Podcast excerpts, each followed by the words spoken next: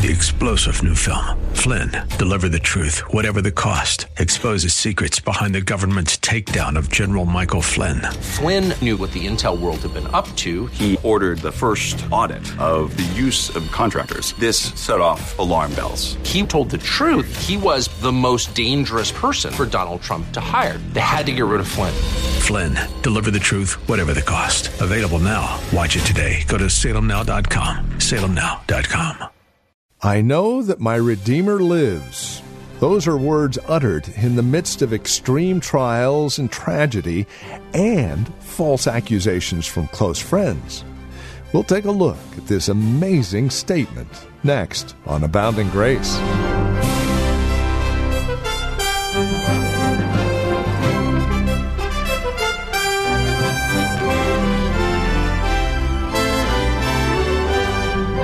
Sadly, way too many people lose sight of the hope that is laid out for them, even in the midst of severe tragedy and trials.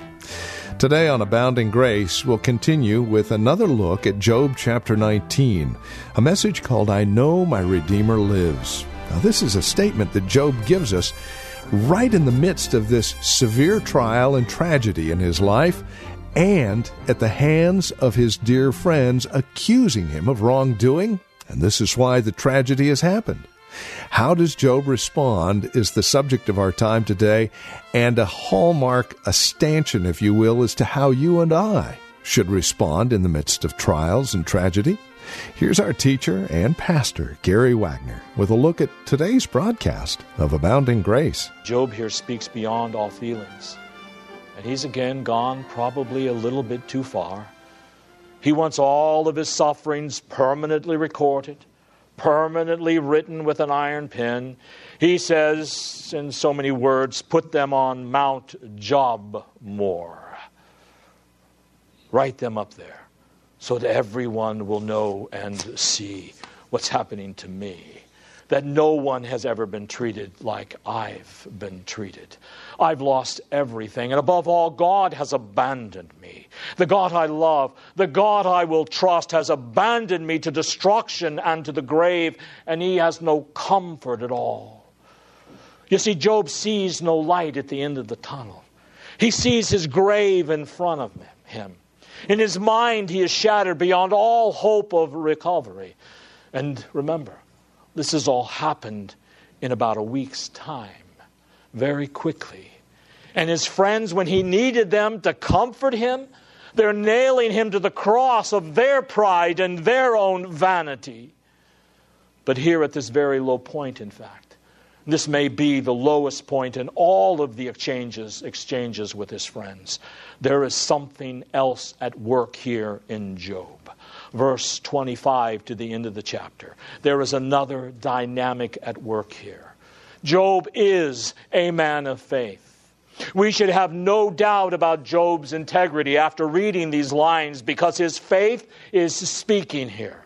Faith is speaking things even Job cannot fully comprehend or understand. You know, there are all kinds of critics who look at these lines, for I know my Redeemer lives and he still stands in the latter days. And they think Job could not have possibly been talking here about the resurrection and about the Redeemer because he couldn't believe anything beyond what his reason would have taught him. He couldn't see anything beyond his own circumstances or common religious notions of the day. But remember something about faith. Faith comes from God.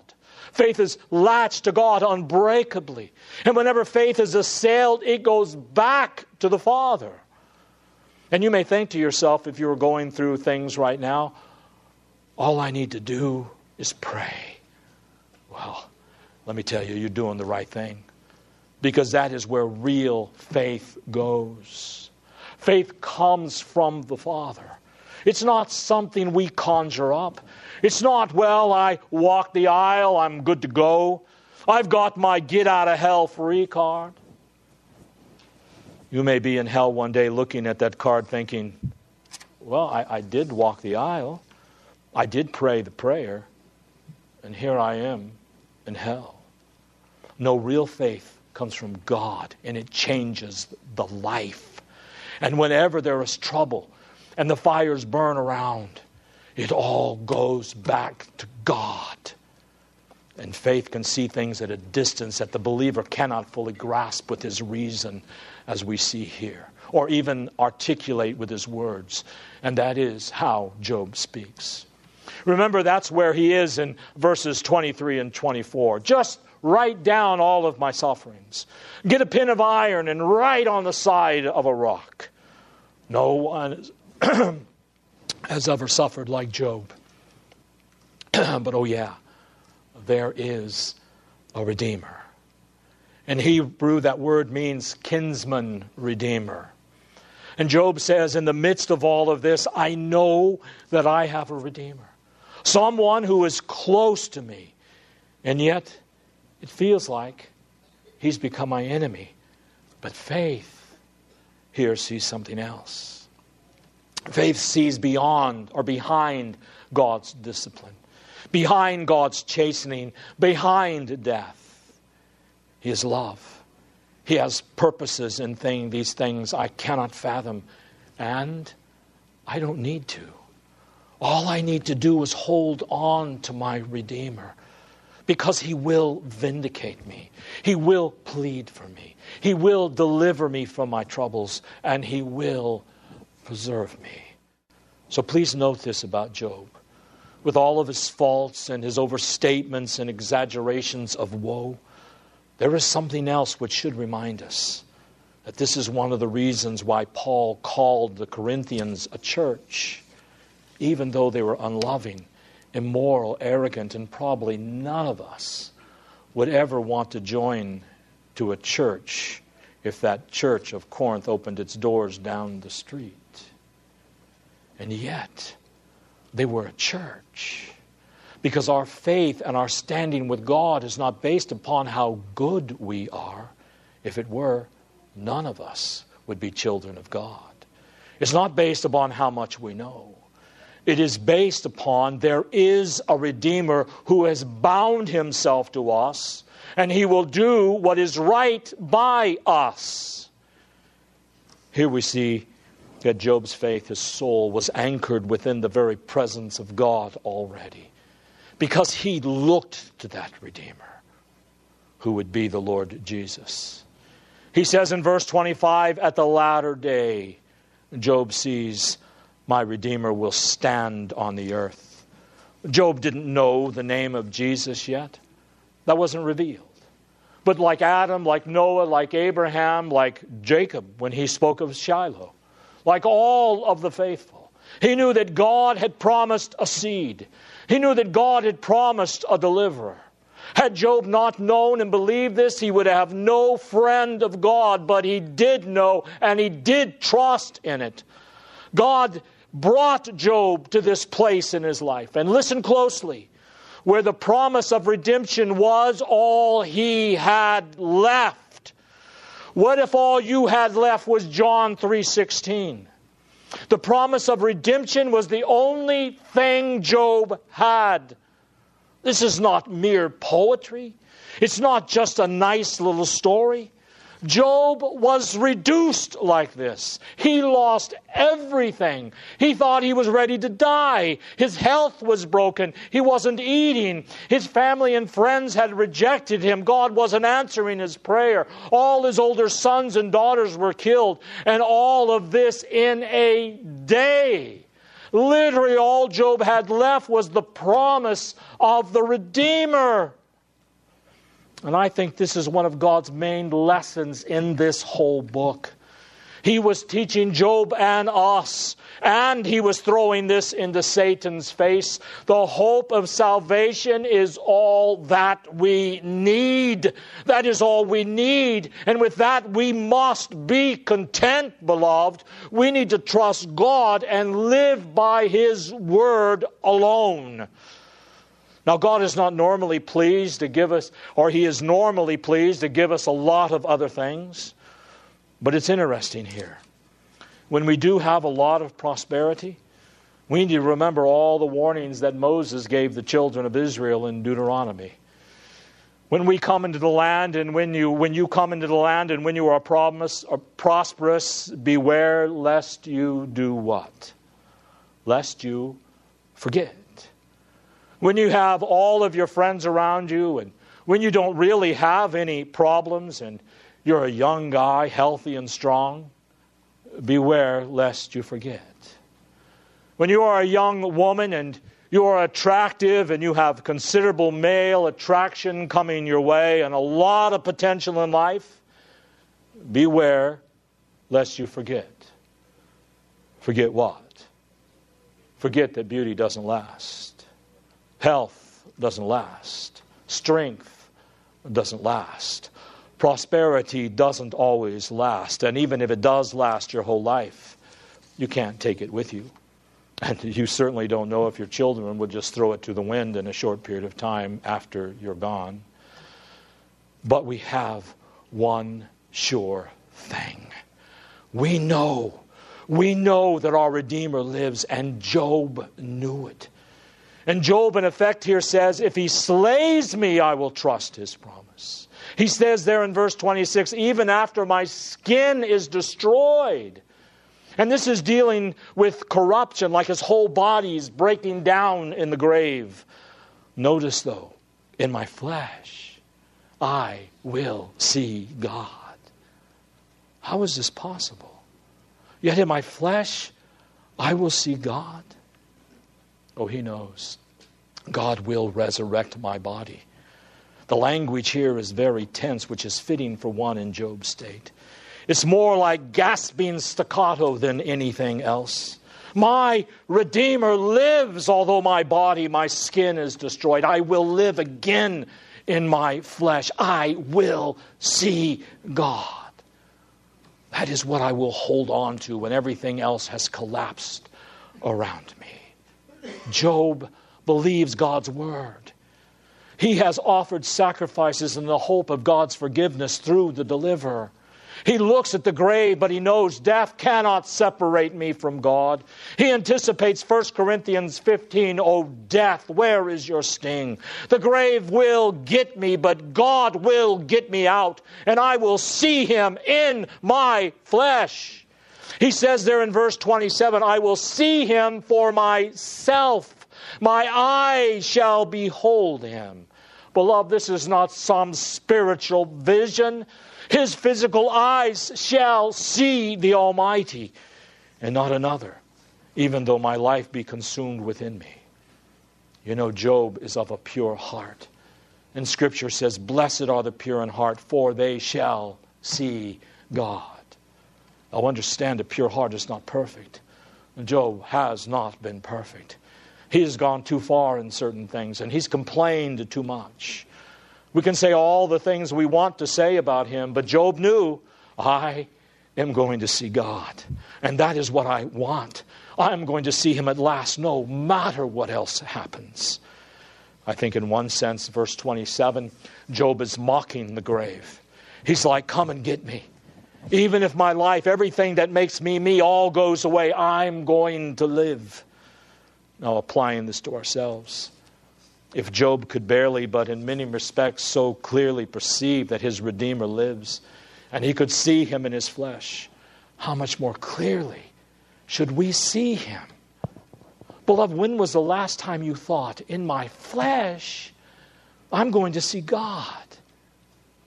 When you go to a funeral, in my flesh, this body perfected, I will see God with these eyes, not another. Not some preacher telling me I will. I truly will see God with my own eyes.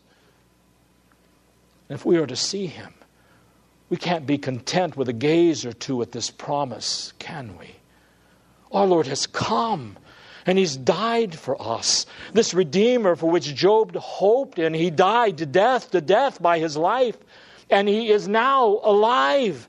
And he reigns at the Father's right hand and he intercedes for us and he has opened heaven for us that we can call upon God as our Father. Beloved, do you believe he is alive? Do you truly believe that in your flesh you will see God? Well, we do believe it if we are praying continuously, if we are trusting God's wisdom and we are trusting His plan for our life. Oh, we may not understand it. Things may look all messed up, but we know even more than Job. This is the essence of the glory of the new covenant Christian. We know it has been sealed with the very blood of Christ, witnessed by innumerable multitudes, and with the power of our changed lives. We believe it if we are calling on Him in the midst of our struggles and casting our cares on Him. We believe that He is alive and will help us if we walk humbly with Him and adore Him. Do you believe? The living one is my life, and I will see Him with my eyes. You may feel like your struggles are killing you. Sometimes we do. There have been times in my life I didn't think I was going to die. But I thought this is about as bad as it can get for me. Now, we can't measure ourselves by other people. I can't measure my life by Job's at all.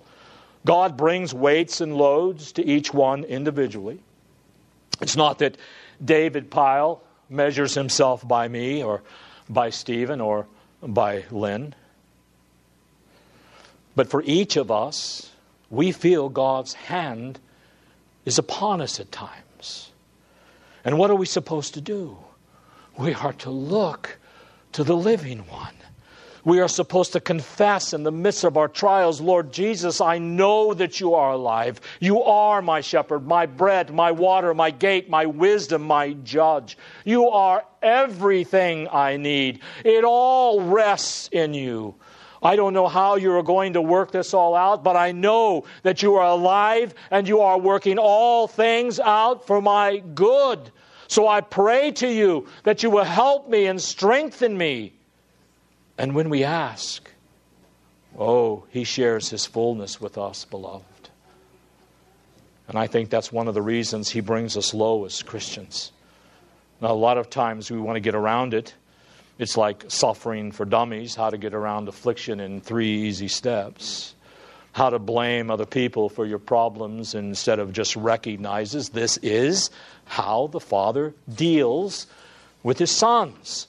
He brings us under the discipline of the cross, and He takes away from each one, according to His will, the things that you and I trust too much in, the idols we have, to bring us to where we look to His promise of the living Redeemer as our Savior.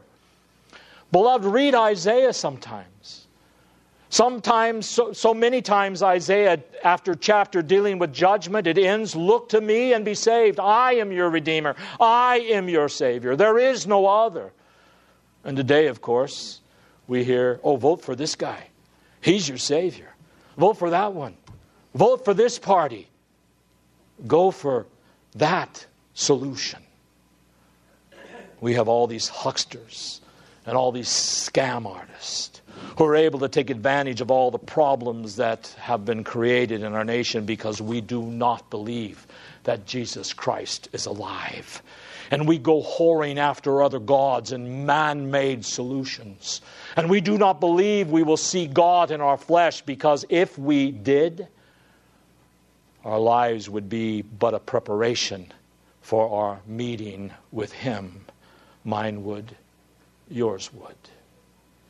Job concludes here at the end with a warning. It's a very interesting way to end this chapter. Faith is here giving him a boldness again for a minute. Job is afflicted and he's hurting, but he has been confessing. And he turns to his friends there in verse 28 and he says, You better stop persecuting me. He says, Seeing the root of the matter. And you know, here the word root or the word matter is probably better translated word. He says, I'm speaking the word to you. I'm speaking the gospel to you.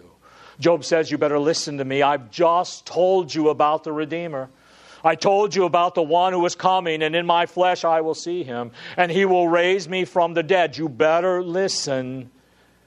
And then Job adds very boldly remember, faith gives boldness.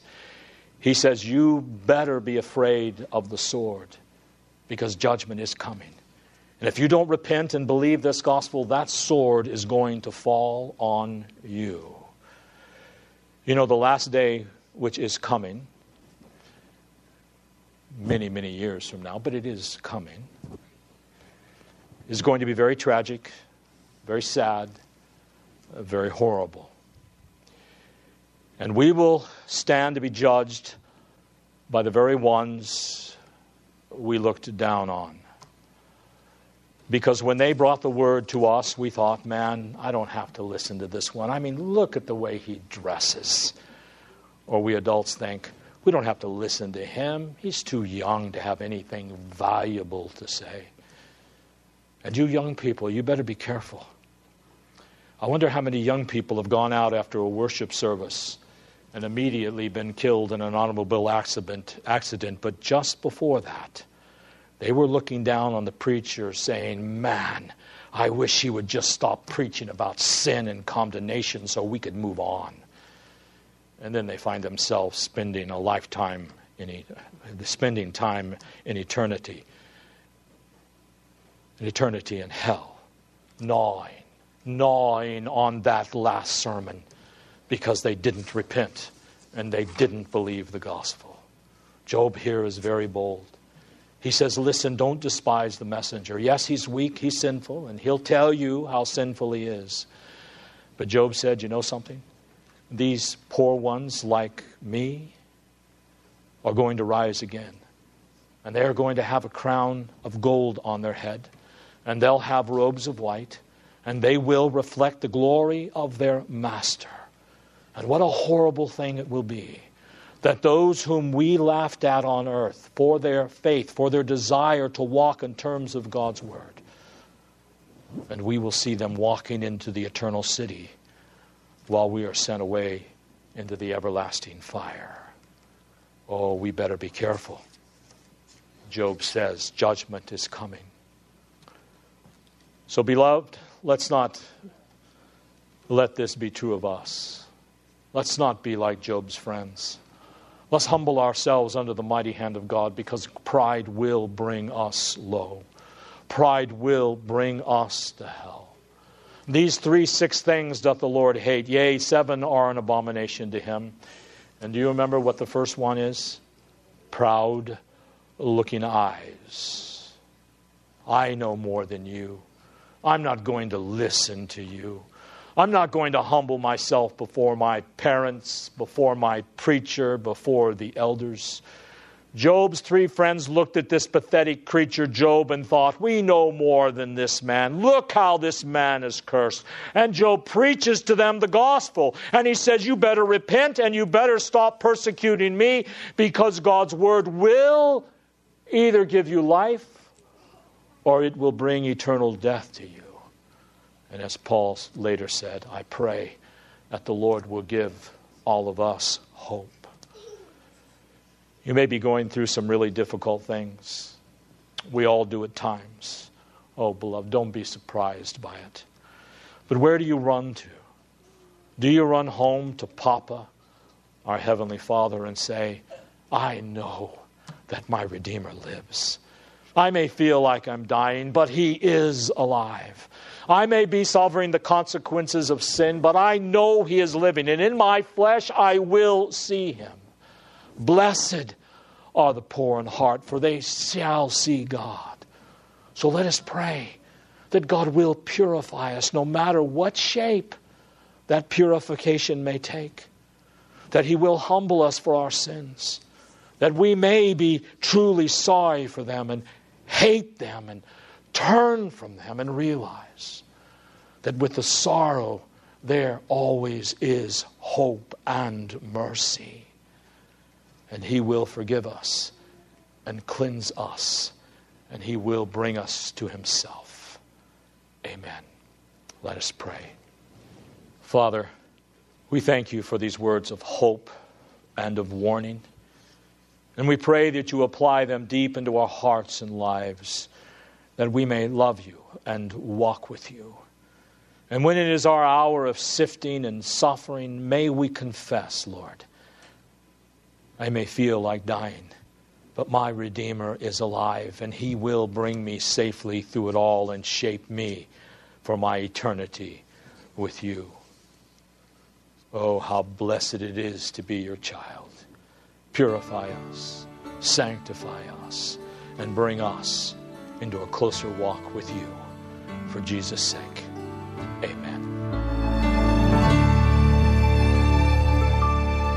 Well, that's all the time we have today. This has been Abounding Grace with Pastor Gary Wagner from Reformed Heritage Church in San Jose. If you'd like to review today's broadcast, we would invite you to contact us for a copy of the program. They're available for just $5. Mention today's date and we'll send a CD your way. Here's where to write to us. PMB number 402 1484 Pollard Road. That's in Los Gatos, California. The zip code is 95032. Again, that's PMB number 402 1484 Pollard Road. Los Gatos, California 95032 is that address. Our phone number, if you'd rather call, 408 866 5607. That's 408 866 5607. Our website is reformedheritage.org. And if you'd like to join us for worship, Sunday services are at 2 p.m. We meet at the Lone Hill Church on 5055 Lone Hill Road in Los Gatos. Directions at our website, reformedheritage.org, or again call 408 866 5607. Thank you for joining us today. We look forward to seeing you next time we get together as we continue our studies in God's Word. Until then, may Christ be your abounding grace.